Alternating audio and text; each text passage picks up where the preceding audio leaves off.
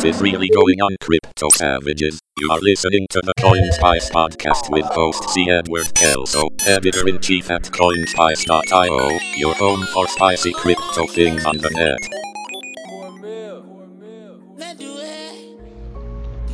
What is really going on, crypto savages? This is your host, C. Edward Kelso, editor in chief out of CoinSpice.io, back with another episode of the CoinSpice podcast. This time around, I've got Gene Epstein. He is former columnist for Barron's. Now he's turned his attention to reinvigorating, bringing back Oxford style debates through what's known as the Soho Forum. It's a wonderful uh, venue. It's really a night out in New York City for those who can attend. And he brings together two intellectuals. They hash out a, uh, a resolution, and the audience gets a chance to ask questions. Uh, they vote. They publish it online through YouTube and uh, Reason magazine. And really, it's it, it is a fantastic idea. One of the biggest debates in their kind of short history was between actually Peter Schiff and Eric Voorhees, the CEO of, of Shapeshift, where they talk and they debate the issue of Bitcoin. Um, it's fantastic. It really is very well done. Uh, Voorhees does a fantastic job, as does Schiff, in presenting sort of the skepticism with regard to uh, to Bitcoin, and that that's Gene's value. He is a very very interesting thinker. Um, you'll hear his story, uh, little bits and pieces of it.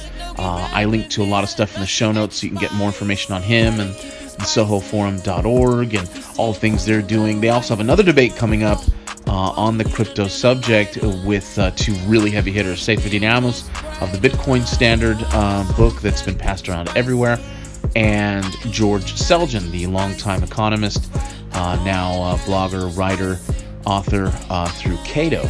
And Selgin's going to take the opposite, um, more skeptical view of, uh, of Bitcoin, where, of course, Saif is, is, is going to take the, the pro position. So that's coming up in August. But in any case, let's get to know a little bit more about Gene, the Soho Forum, his views on crypto. Uh, fascinating guy, fun to talk to.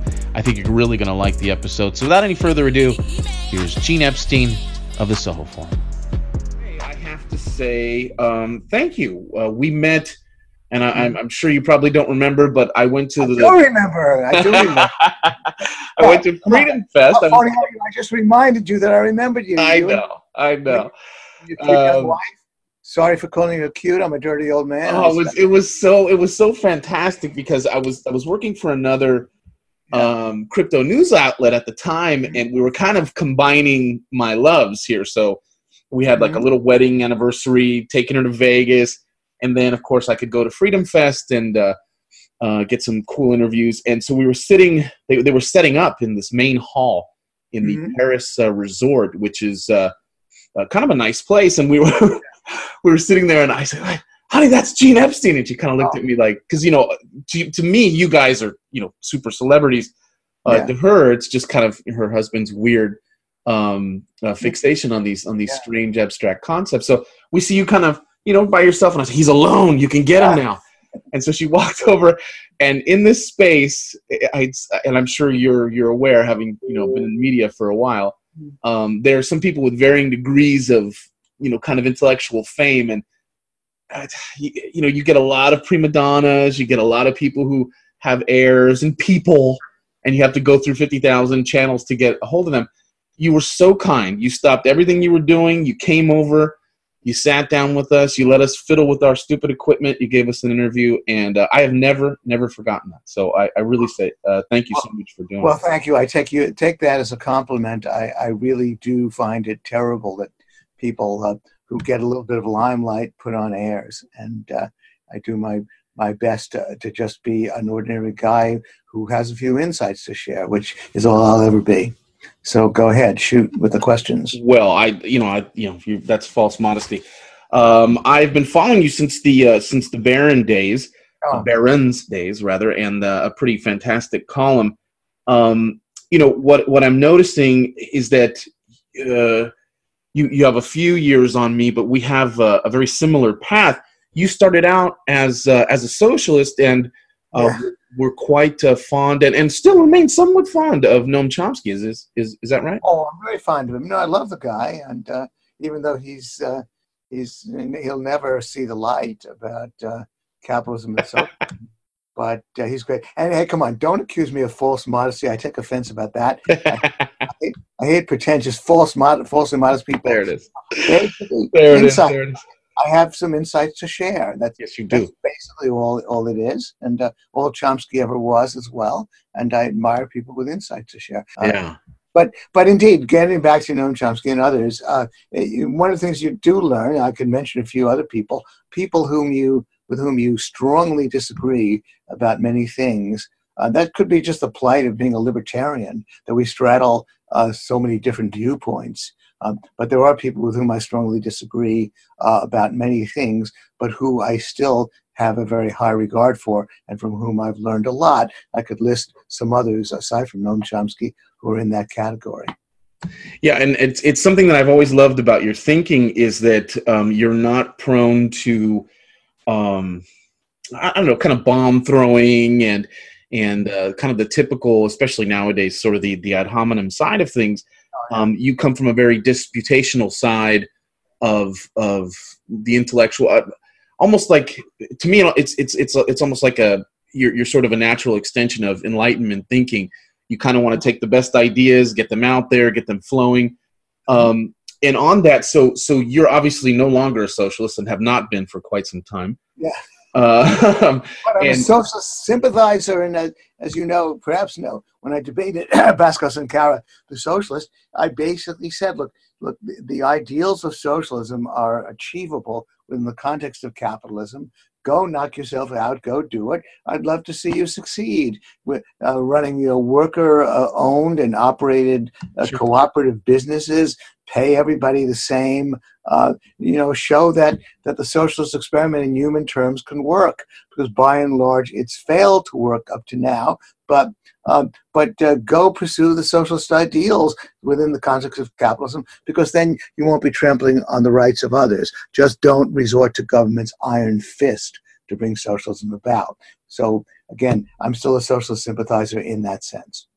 yeah and uh, that's uh, that reminds me of an anecdote uh, walter block is fond of uh, recalling when he met uh, Ayn Rand and and then her um uh, her well anyway it doesn't matter who who he was Nathaniel Branden I was Yeah, get yeah. into some of the Yeah, salacious yeah, parts that was an interesting story, but go ahead. Yeah, Uh, yeah, but uh, that was uh, uh, foul of me here. But um, anyway, so she and and uh, and Branden were um, yeah. were essentially at some sort of gathering, and, and Walter went down there to uh, to hector them uh, uh, and give them give them heck, and Yeah. wound up uh, staying and, and debating with him, and he announced to Nathaniel Branden, um, then Rand's uh, right hand uh, hand man, and said, "Look. I'm, I'm I'm a socialist," as if to kind of throw it in his face, and without missing a beat, um, as as you've kind of spoken to here, uh, uh, Branden said, uh, "Are you you know for voluntary socialism or for Oh.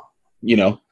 Okay, uh, yeah. yeah for pushing in, in that direction so that's that's super interesting and you at some point find murray rothbard right Oh yeah, well uh, yeah, my history indeed. I I I, I, I did have this sort of like movie you know, uh, uh, you know, finish event, so to speak. You know, like the first episode of the film about me, probably four or five interconnected films uh, where it ends.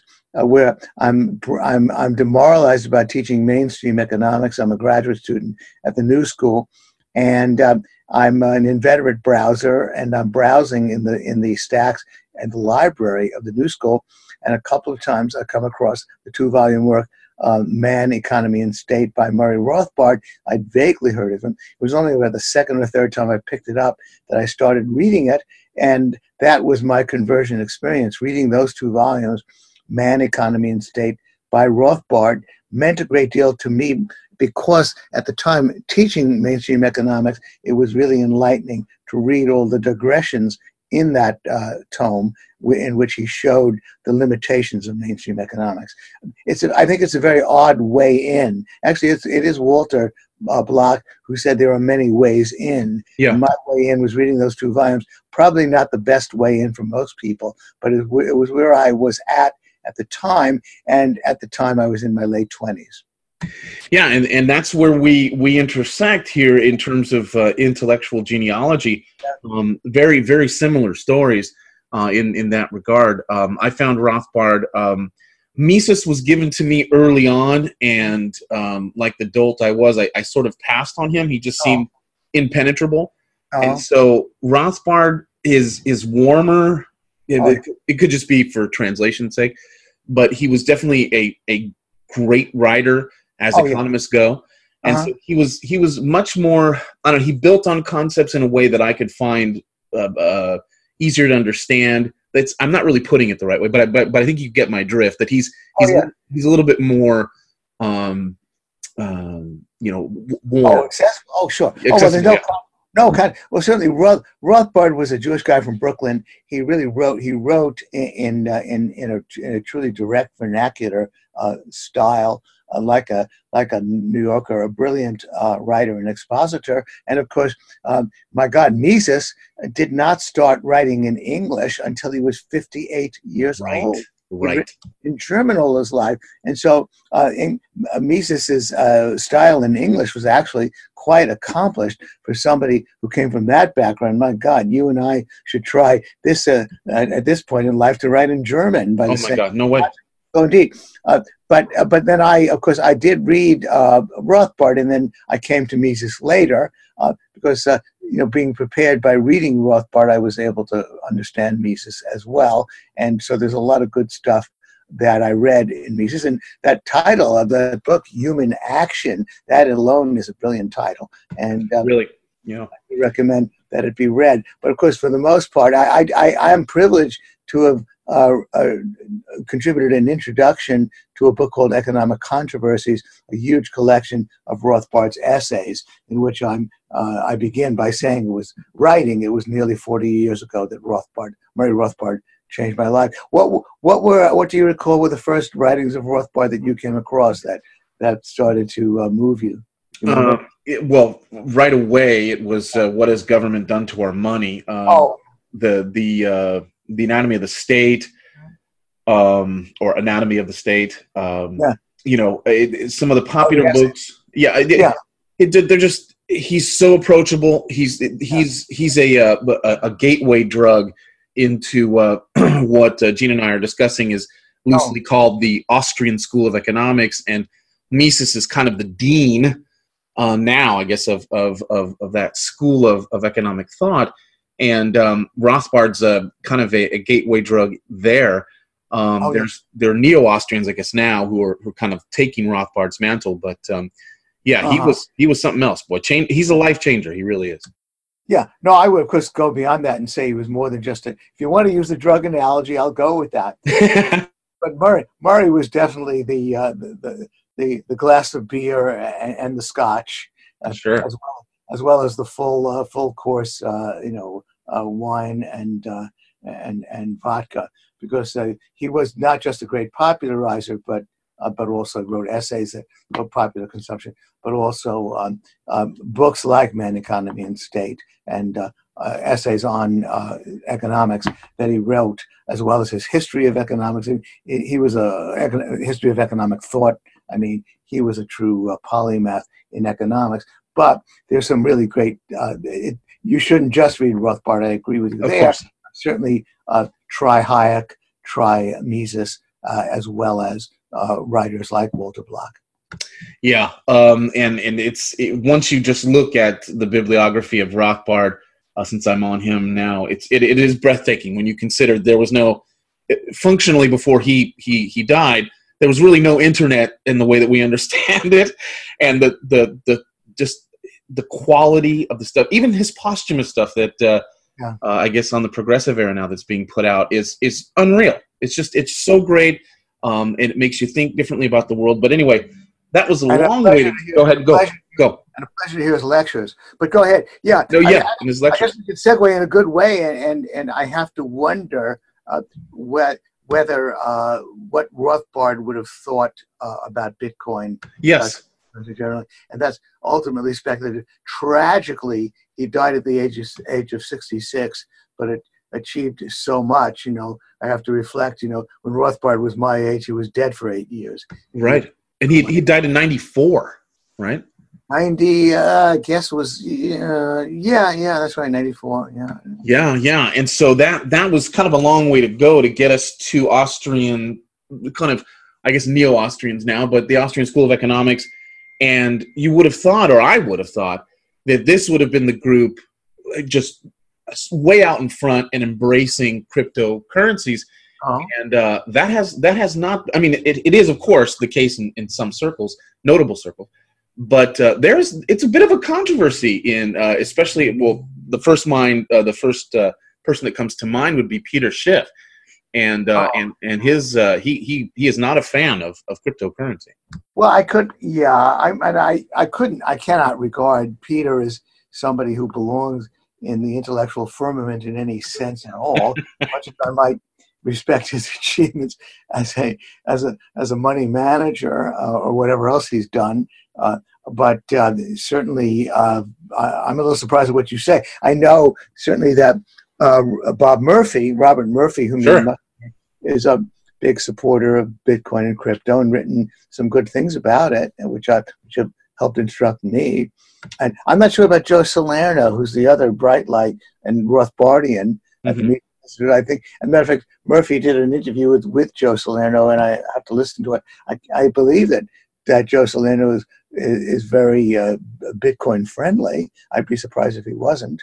Um, certainly, uh, uh, yeah, I mean, I do have a. When you talk about the neo-Austrians, I certainly would not call Murphy and Salerno neo-Austrians. They're very much in the sort of Rothbardian, Misesian Okay.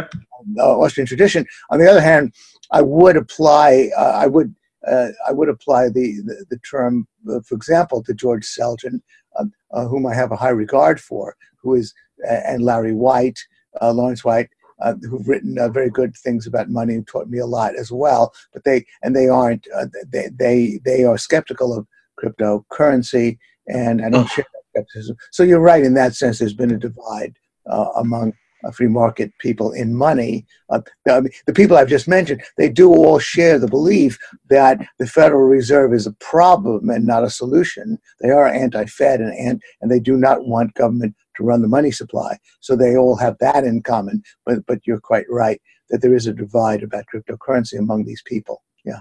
Yeah, I, and I found that fascinating, and it was to the point where, um, you know, relatively early on in the space, uh, Mm. Jeffrey Tucker, with whom I know you're Yeah. extremely familiar, Mm. um, got a lot of flack for even questioning Mises's uh, regression theorem and, and Oh. uh, sort of his own. This is again quite a few years ago. Yeah. His own uh, his own embrace of uh, Bitcoin at the time, and and almost blamed his formal economics training uh, for not giving him you know a better foothold to understand something like crypto so it's there's there's there's been a, a real kind of tension there and i i think the debate you had with schiff and uh, and eric Voorhees uh, last year um, was at the soho forum was just unbelievable That's good. Well, you know, it's interesting you raise that point. I, I guess you're right to say that. Uh, I it took me a little bit of an intellectual struggle um, quite a while back to appreciate the idea that that Bitcoin really is uh, very potentially the wave of the future in money. That to support Bitcoin the way I do, uh, and I guess you could say that partly because uh, I do I did believe in the regression theorem of Mises and still do that maybe that's why it took me a bit of a while. I should explain uh, to listeners, maybe have a very learned group here, that, that the regression theorem uh, simply states that all money, the origins of all money, regresses back to a commodity.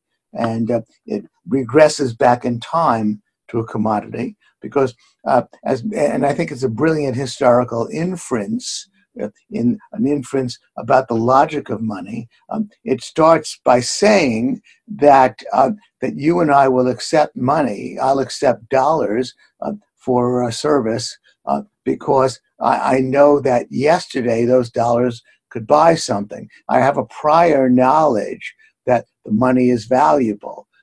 I'm, I haven't done research. I know from experience. I've seen it buy things. So I, I know that yesterday it could buy things. So I'll accept it today. Accept it as money today. But but yesterday, why was I willing to accept it as money? Well, because it could buy things the day before and then the day before that. Why did I accept it the day before that, the day before that? Because my parents told me it could buy things, and the day before that, they knew that, that it could buy things. So we keep regressing back in time because that's the way human beings work.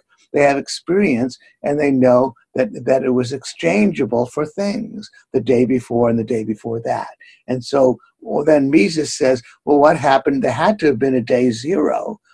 How, how far back do we regress uh, in time? There's a day zero. And on that day zero, uh, money was a commodity going forward then in time somebody somebody realized that it was cumbersome to trade eggs for cattle uh, and so they they they figured that they would use some kind of commodity that that's that's generally accepted as a medium of exchange to, that instead of buying the cattle with eggs you buy the cattle say with seashells or with gold with a commodity that has some value uh, and that's all that that's generally accepted for other purposes and so that's what developed over time in impersonal relations in a division of labor economy. That a commodity was chosen and uh, by uh, by an innovative people with an imagination, and that eventually, over time, this commodity,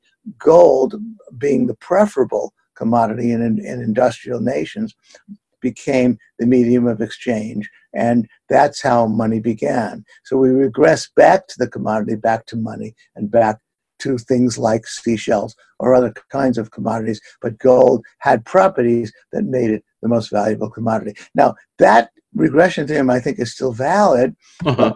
Now, no, but no longer troubles me to think. And actually, you know, Bob Murphy likes to put it a different way. But but the, the way I would put it is to say that Satoshi Nakamoto came along, and I did find from what I've read about him, of course, we don't know who he really was, but this was a person who invented Bitcoin and who clearly showed some knowledge of Mises and the regression theorem. And mm-hmm.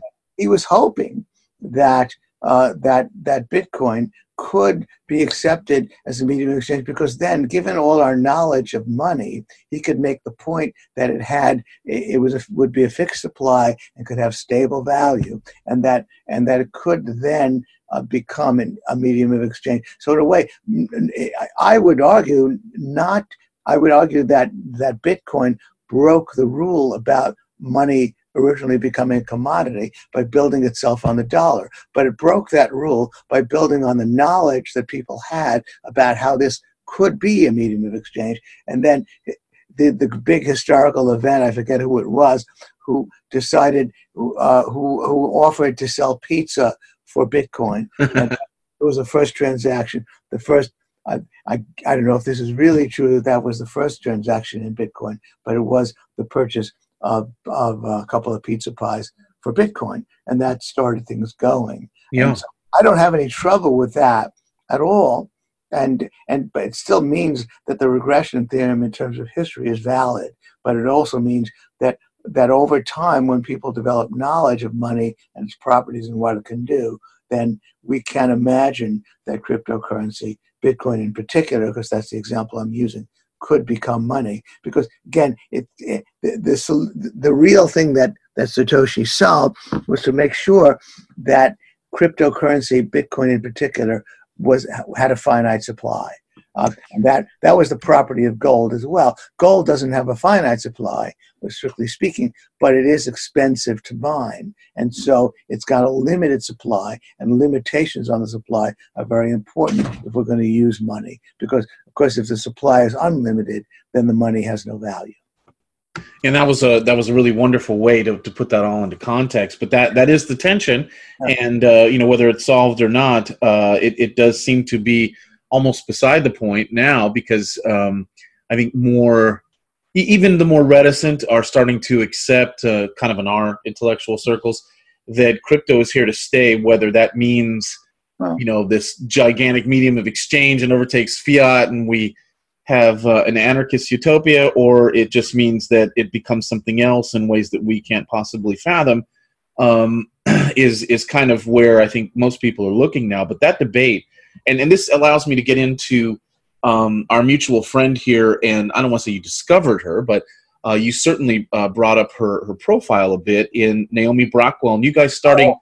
the Soho Forum, right? Oh, so the yeah. the Schiff Voorhees debate oh. uh, was one in a long line, and um, it's just it's a fantastic uh, idea. Can can you go into a little bit of how how the Soho Forum started? Oh, sure, thank you. And I, I do want to say, by the way, uh, before I get into that, that, certainly um, there are people like Peter Schiff and our own funder, uh, Don Smith, who's a Don Smith is a um, is a, a, hedge fund manager, brilliant mm-hmm. guy, mm-hmm. a sweet man, and a real a, a, a, truly principled libertarian. But he and Peter Schiff just cannot get their minds around the idea of cryptocurrency. They're just right. up on gold, and so I, I don't know whether they'll come around eventually. But Don, for example, has shorted a Bitcoin, and of course he's done quite well over the last years doing that. And uh, and at our debate uh, that I had with Peter Schiff versus Eric Voorhees, Don spoke for a couple of minutes be- before being shouted down. Cool about how he's bearish on Bitcoin, and so you know they they uh, we haven't really uh, won the debate with those guys, and they could potentially be our allies and uh, there's just no way. Seemingly, they're just blocked. They they're they're they just think that gold is the is the only way. And and while and and the viewpoint of I think of people like you and me, I believe is that gold. And actually, I I Safety and Namus who's made this argument. He's the one who's going to be debating George Selgin right. Uh, on this on the subject. That uh, gold did uh, obviously had a lot going for it. Still does have a lot going for it as the private sector's medium of exchange, but it's got a few problems, and one of them, of course, is that it's it's it's it's fairly easy for government to seize it. Government did seize it. Uh, that's a problem, and uh, and also it does have uh, a uh, it it, it does not have a, a, finite supply. It could become. I mean, it's very possible, by the way, that could, there could be discoveries that would make gold gold the gold supply very expandable. Uh, the the invention of cryptocurrency is a landmark event in the history of free market money, and uh, and and it goes beyond the properties of gold. As good as gold is as money, um, cryptocurrency is better, and uh, it seems to be difficult for a number of people I know to put their mind around that yeah. point. And, yeah. and just, just on your, your debate uh, with uh, uh, the, the debate you hosted with uh, Schiff and Voorhees, um, yeah what was really because Peter would later go on to, to say that his company was developing like a, a gold backed Bitcoin card or something. Yeah. Um, so that's kind of his way in. But what was really a, a revelation to me, again, I'm going to link to it in the show notes because that debate is amazing. Mm-hmm. But what was the revelation that came out of it was actually the dinner afterwards when Voorhees and crew kind of, you know, took Peter to, to dinner and sat down with him and chopped it up right. and talked and whatever else. And then it was revealed through just casual conversation that as much as Peter knows about it or you know can can debate the subject, he'd never had a Bitcoin wallet and he'd never oh, sent and received Bitcoin. So there oh, was there's a beautiful picture of Eric at wherever they were in, in New York City after this whole forum debate, you know, holding up Peter's phone and sending him Bitcoin. and I thought, well, there it is. You know, I mean that that is go- that will be the difference. I think it's you know maybe the difference maybe poor analogy but riding a bike versus reading about riding a bike.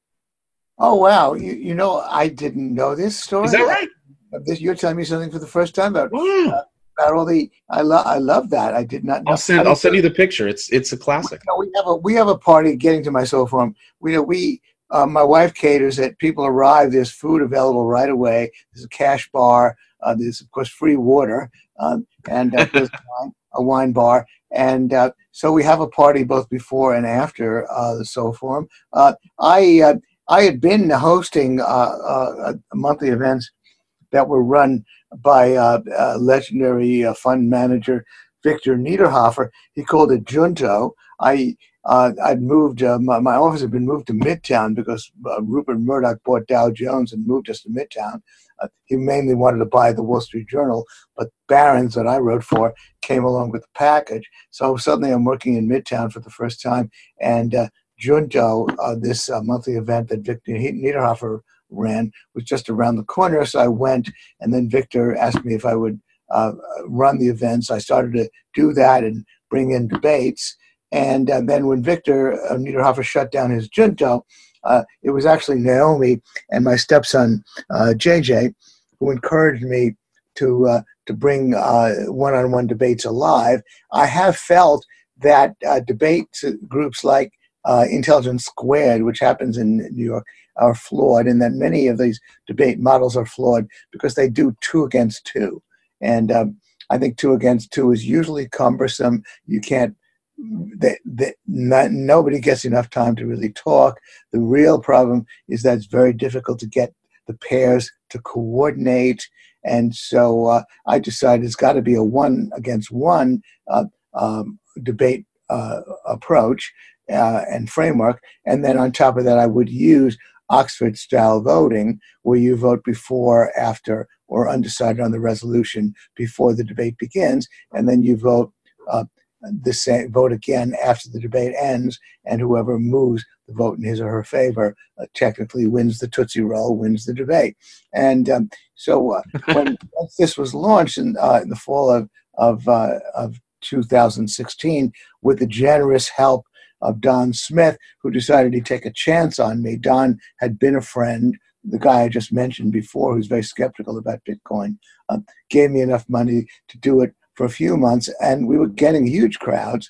And then, in fact, crowds were so large that we started to charge uh, for tickets. And we now charge uh, general admission $24 in a hall of about 200 people, uh, $12 for students. And I think it's partly, it, has been great success, and I've been very pleased. We, we sell out almost every event uh, in our hall. And uh, Reason uh, Video uh, Reason TV then joined forces with us. Uh, a pleasure working with my own son Jim Epstein, who's who helps run Reason TV, uh, and uh, they uh, they record it. We were recording all our events prior to, to being taken on by Reason, but now Reason records it uh, on video and audio and distributes it.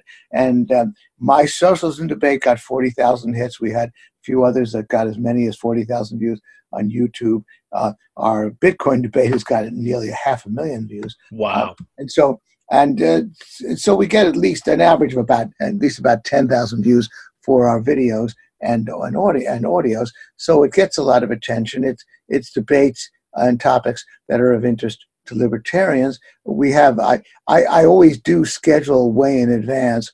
Uh, there's a frustration there because I'd like to be somewhat a little bit more on on the news and on topics that are in the news with respect to the debates, but it is very difficult to get, uh, you know, two qualified people uh, to debate each other, to be in the same place at the same time, and to be willing uh, to go through it. There's no question. I've done three debates at my own Soho Forum, um, and I can tell you that it's a lot of pressure. You know, certainly you're there, you're the only one defending your resolution uh, against another uh, party. Uh, there's voting. So uh, there, there are some people who, uh, who, for whom whose temperament is not suited for debates.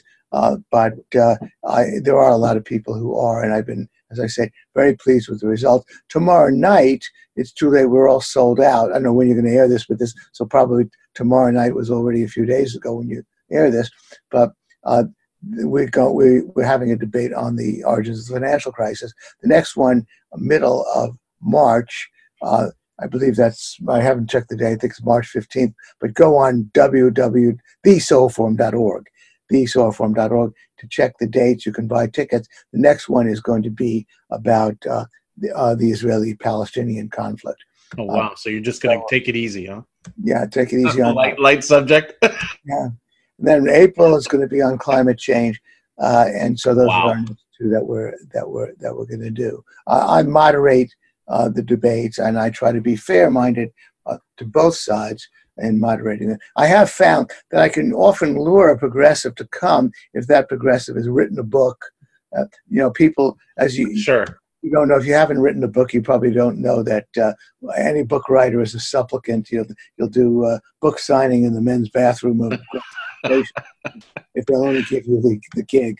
And so I can often attract people who've written books to defend those books and to defend those books against uh, against a, a, libertarian. Although I have gotten a lot of gutless turndowns, I have to say, a lot of a lot of people who will not defend their books because they're a little afraid of being criticized in public for their ideas. Uh, but that's, of course, what the debate is all about the clash of ideas. Um, and I think we sell it, I think it sells, uh, uh, and people want to come not just because the topics are of interest, but because it is a theatrical evening. Uh, the one on one conflict is inherently theatrical, and the, the before and after voting uh, also lends a kind of a conclusion to the evening that that, that makes it satisfying. So I think that's another reason why, uh, while there were those who doubted very much that we could sell tickets to this event, get people to pay $24 a ticket, uh, we've proved them wrong because it is, again, uh, a compelling evening of drama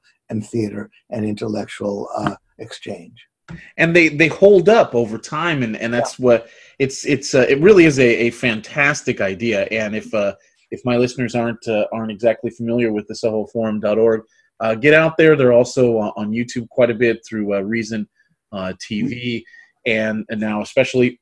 but what uh, the format is, as as Gene described, is they they take kind of a an, an electronic poll beforehand about the resolution in affirmative, negative, and so on, and then they poll afterwards hmm. um, and see you know who moved the crowd the most uh, towards towards the their their particular part of the resolution, and uh, it's it really is an interesting way to uh, to incentivize the it could, and, and and also what I love too is that uh, Gene will go on his Twitter account.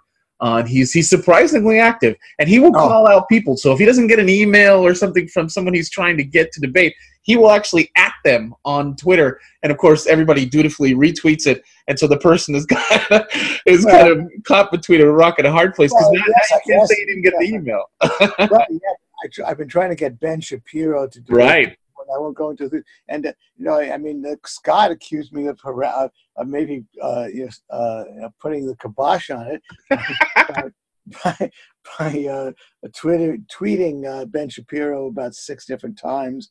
And and so who knows if that really works. Yeah getting to your point about uh, the other part of it is that of, of, the way we run the evening is that first uh, bear in mind that the Oxford style before and after voting certainly did not originate with us. It, it's uh, sure. it originated with, with debating and, and you know uh, legendarily at Oxford the before and after vote, and it does establish a baseline, and that's the important point to understand that that usually because this is a libertarian audience and anybody arguing this side of the issue, it's not always a libertarian versus progressive right. Debate. But when it is, then whoever's uh, arguing the libertarian side, generally speaking, comes in with about 50% of the vote already. And so that counts against him. You know, yet it, it, it that's the point. It's a level playing field. That's why I like it so much. Yeah, I, I like how you do it and so that and uh, because again you can only earn points for, for the votes you change uh, not the votes that are already in your right. favor walked in uh, I, I i do point with pride to the fact that i've won all three of my debates. But that's because i really work hard at it and i do yeah you do. I do when i debate i, I work hard at hard to prepare. You know, the, i mean one of the key things that you have to do is not just know your subject but make sure you're fully knowledgeable about about whatever the other side has written or said about the topic so you can zero in on what that side says. It is a, it is an 80 minute format which takes a little bit of chance on people's uh, attention spans. Right. we do have we do allocate 30 minutes for q&a uh, and uh, but then another uh, great move yeah there's a fair amount of, of speaking uh, because I do want to avoid sound bites. At Intelligence Squared, for example, uh, where they have two against two, each each person gets only six minutes to talk. I mean, it's yeah. way too way too brief. Uh, the initial uh, the initial statements, pro and con, run between 12 and 15 minutes, depending on what, what I want, how much I want to allocate, but at least 12 minutes allocated. Tomorrow night, uh, on uh, on uh, this issue of the causes of the financial crisis, each side is going to get an initial 15 minutes to present its case because it does require some time, and so it does make some demands on the attention span of the audience. Uh, but it, uh, it it still does seem to work, and I've been very pleased with how it's been going. And that's why it's so great to have you on our show because you know immediately you know people say well what does this have to do with crypto necessarily but when you realize that bitcoin and cryptocurrencies are and what it really is is sort of the king of interdisciplinary studies in that the financial crisis while you know tomorrow night you said well does that have to do with bitcoin i mean theoretically not theoretically logically that is the spur uh, in, in the genesis block and elsewhere for the entire crypto idea. Uh, at least it gave it wings and people constantly refer back to uh, the financial crisis as That's being the, the, the catalyst for you know where we are now 10 years later in terms of you know just the myopia of crypto. Um, but uh, so the soho forum is is it's mandatory listening watching if you're in new york if you're in the area it's mandatory attendance you just have to go it's it's a fantastic uh, idea and, and I, exactly, and I want to fit in the point that that that that we do have a dual mission. Uh, it's a social evening as well, and uh, I do want you know, people get it. The, the, the proceedings end around 10 after 8, quarter after 8, and then most people, more than half the audience, sticks around uh, for more food and more wine to discuss what went on, talk to the debaters, you know, plenty of things to do and plenty of ways to mix it up with people. Uh, at uh, at the Soho Forum. But getting to your point as well, uh, it is true. I, I, hadn't thought of that. That it had not, had not readily occurred to me that indeed the the financial crisis did spur um, interest in cryptocurrency and Bitcoin. Unfortunately, it also spurred uh, a certain amount of, of dangerous uh, and, and, and foolish ideas that capitalism was failing us right. once again. But that's going to be the debate. Uh, I do have strong opinions about all of these things, as you as, as as I guess your listeners can tell from the way I've been talking. But I do scrupulously uh, moderate the debates by being fair to both sides and being both giving both sides uh, ample opportunity to answer questions and to talk and to and to raise objections to the other side. That's my fundamental burden as the moderator uh, of the Soho Forum, uh, and so it's what I do. I, I should say that we are. I think. Uh, maybe to wrap it up, I do think that if if we think in terms of the future of, of, of cryptocurrency and Bitcoin, I, I do think that there is a financial crisis that's likely to come, probably not in the next few years, but more likely maybe 15 to 20 years from now as the as the financial burdens of the federal government become more and more impossible to bear, I think that's when uh, it's very possible that the dollar will become increasingly unstable, and that's when uh, cryptocurrency, uh, Bitcoin, will really take off in value. Uh, probably will not happen uh, for uh, in the next decade, but probably sometime 15 years from now, where I see the potential uh, for uh, the silver lining in the financial crisis of the state that, that for example, the, the nonpartisan Congressional Budget Office keeps warning about uh, a fiscal crisis is that Bitcoin could then become the preferred medium of exchange. Yeah, and uh, from your mouth to the uh, to the economic god's ears here. Um, and so, to wrap it up, I I said I'd keep you to a, half an hour, and I've gone well over that. Oh, that's fine. Um, I, am the one who's dragged it out. no, it's it's awesome. Um, more, sorry to the audience for trying their patience. I, oh, we love it. And uh, so the the next one of of of you know for sure interest to my listeners to CoinSpice listeners would be uh, the Ammous Saifedean and um, George Selgin debate, which is going to happen uh, in August. Uh, August 12th. Yeah, uh-huh. and I do. I do think for those of you who are out of town, and uh, it's a good excuse to come to New York. I'm sure there are a couple of things you could do uh, in uh, in New York in August. And on top of that, if if you do want to be there, there's Q and A.